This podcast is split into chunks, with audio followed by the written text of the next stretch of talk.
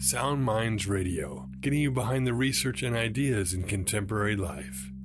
This episode produced by Michael Schubert. Sound Minds Radio, part of the Community Radio Network. soundminds.com.au. Welcome to the Sound Minds 5 Minute Research Pitch 2017 Finals presentations. The 5 Minute Research Pitch is a competition for academics to present their research in 5 minutes. That's it. They can use three slides, and there are no more rules. Researchers from seven universities competed this year within their university in two categories science and health, and arts, humanities, and social sciences. The winner in each category heads off to the finals. This year, the competition was hosted by Central Queensland University because one of their researchers was the 2016 overall winner. Competition was held at the Central Queensland University campus in Melbourne, hosting the competitors from seven universities Central Queensland, the Australian Catholic University, Charles Sturt, Southern Cross, Southern Queensland, Tasmania, and Victoria University. Now, it takes more than knowledge about your research. It takes preparation and precision. If you go over five minutes, you're disqualified. And if the slides don't work, you're on your own. Competitors take it seriously because communication is crucial in an academic career.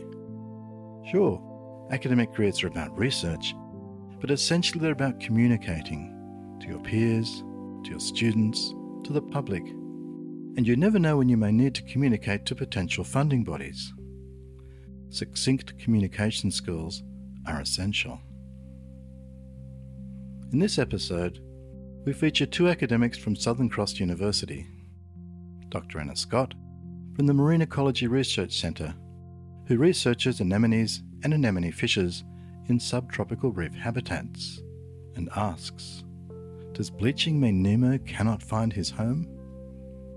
And Dr. Glory Gatwiri, Kenyan born birthing expert, now working in the School of Arts and Social Sciences, who brings us the sobering tale of childbirth injuries and leaking bodies, stories from Kenyan women. No stranger to marine science, one of Soundmind's early episodes involves the work of Dr. Jellyfish, also known as Dr. Lisa Gershwin. The episode is called Jellyfish Aliens, Adventurers, or Assassins? and demonstrates how much we need to pay attention to our marine ecosystems. In this five minute research pitch talk, we hear from Dr. Anna Scott, who uses sea anemones and anemone fishes as model organisms to answer a variety of research questions regarding subtropical reef habitats.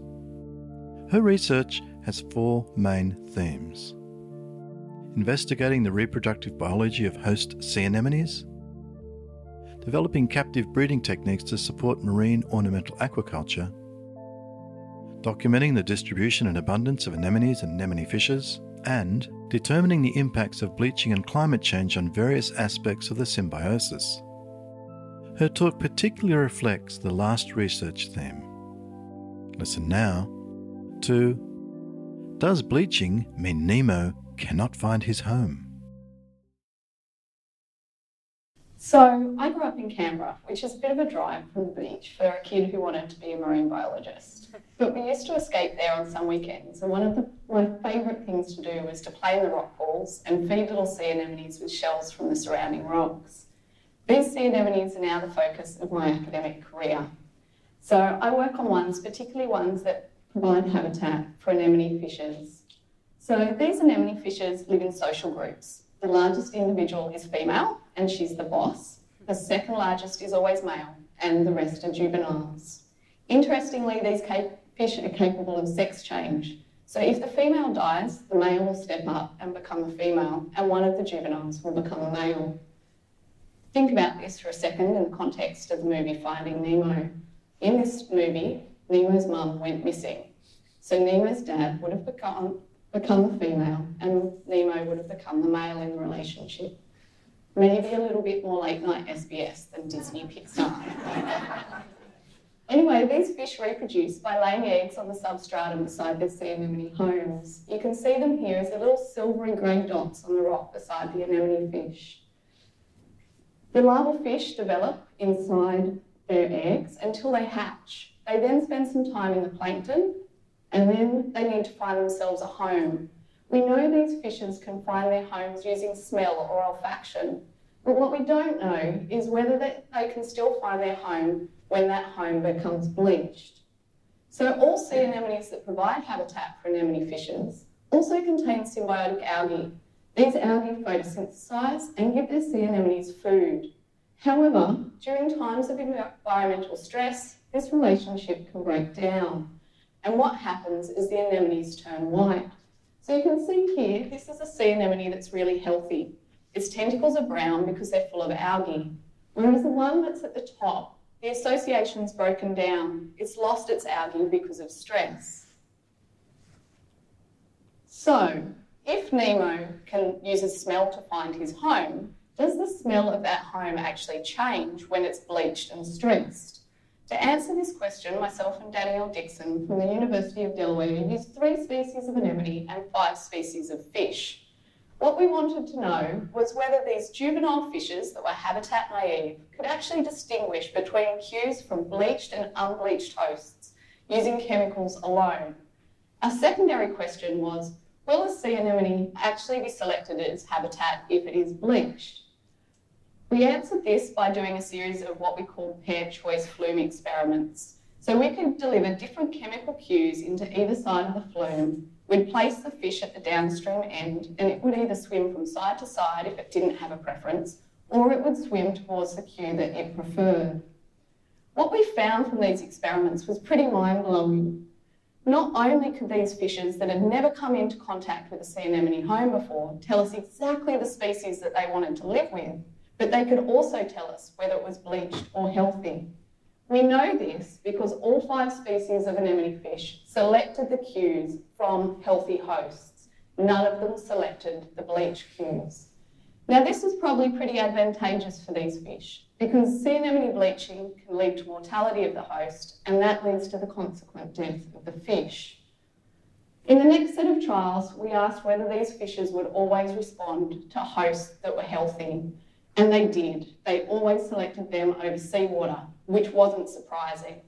The next research question was one that we were unsure about.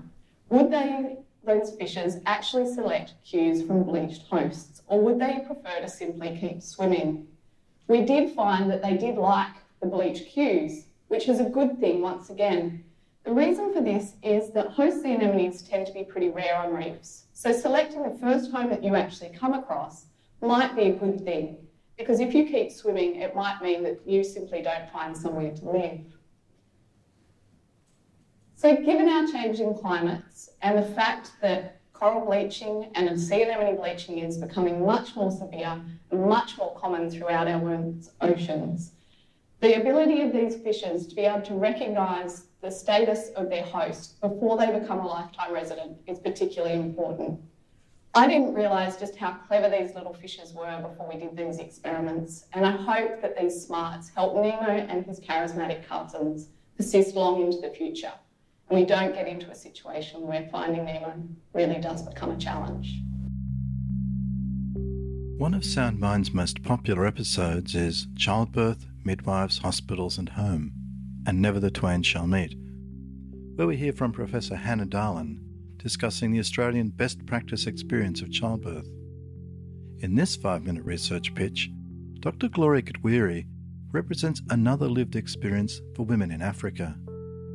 Dr. Gatwiri researches into areas relating to childbirth and African immigration and settlement in Australia. Her work involving the oppression of women in Kenya through obstetric practices is brought to light in her talk Childbirth Injuries and Leaking Bodies Stories from Kenyan women. What would you do if you had to live with a body that is incontinent? A body that leaks of urine, feces, and sometimes both. What would, have you, what would you do if you had if you had no idea of when you would have your next accident, think about that job that you would quit or that date that you would have to cancel. Now, I interviewed many women in Kenya who live with vaginal fistulas.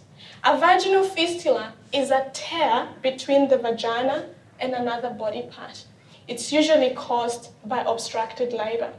Now, when obstructed labor happens, the baby's head sits on the pelvic bone and it, can, it cannot descend any further. Now, when labor continues, the blood tissues are cut and the baby dies. Now, I'll tell you the story of one of the women that I interviewed during my research. When I met Sasha, she was 22 years old. She was married off when she was just nine years old. And by the time she was 11, she was pregnant and unprepared for childbirth. So when labor came in that isolated village in the middle of nowhere, there were no buses to take her to the nearest clinic. So she spent six days trying to push out a baby that could not fit through her birthing canal. At last, she delivered a dead, rotten baby. And then she collapsed, exhausted. But when she woke up, she was not only tormented by the loss of her child, but also discovered a pungent smell.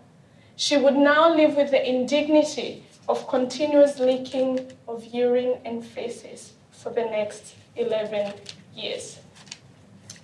Now, I don't know about you, but when I was 11, I was not ready to be a mother, and I wasn't ready to be a wife or hold that kind of responsibility.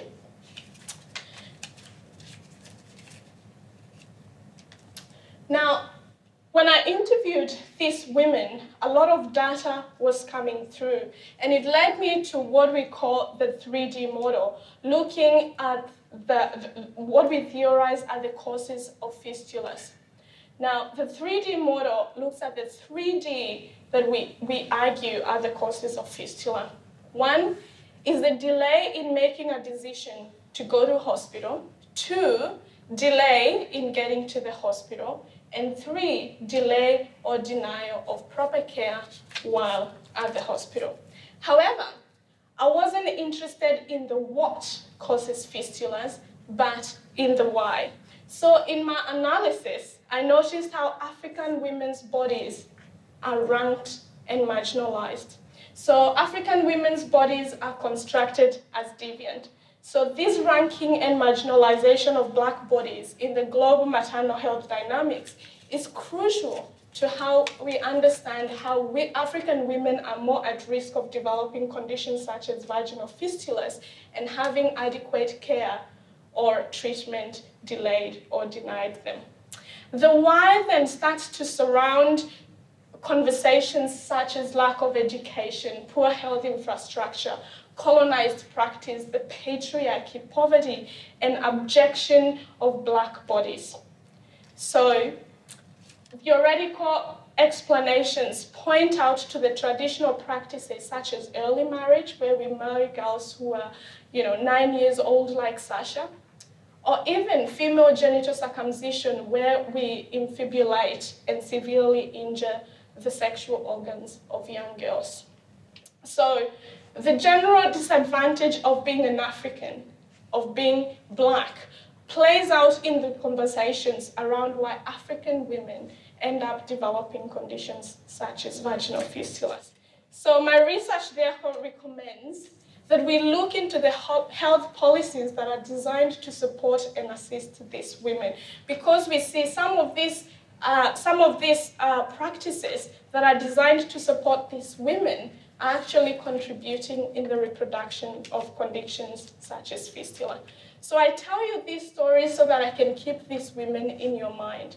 And to remind you that these women are not merely carriers of a shameful disease, they are products of a system that subordinates them, and to remind you that no woman deserves to lose her life while trying to give one. You've been listening to another episode from Sound Minds Radio, produced for the Community Radio Network. Visit our website, soundminds.com.au.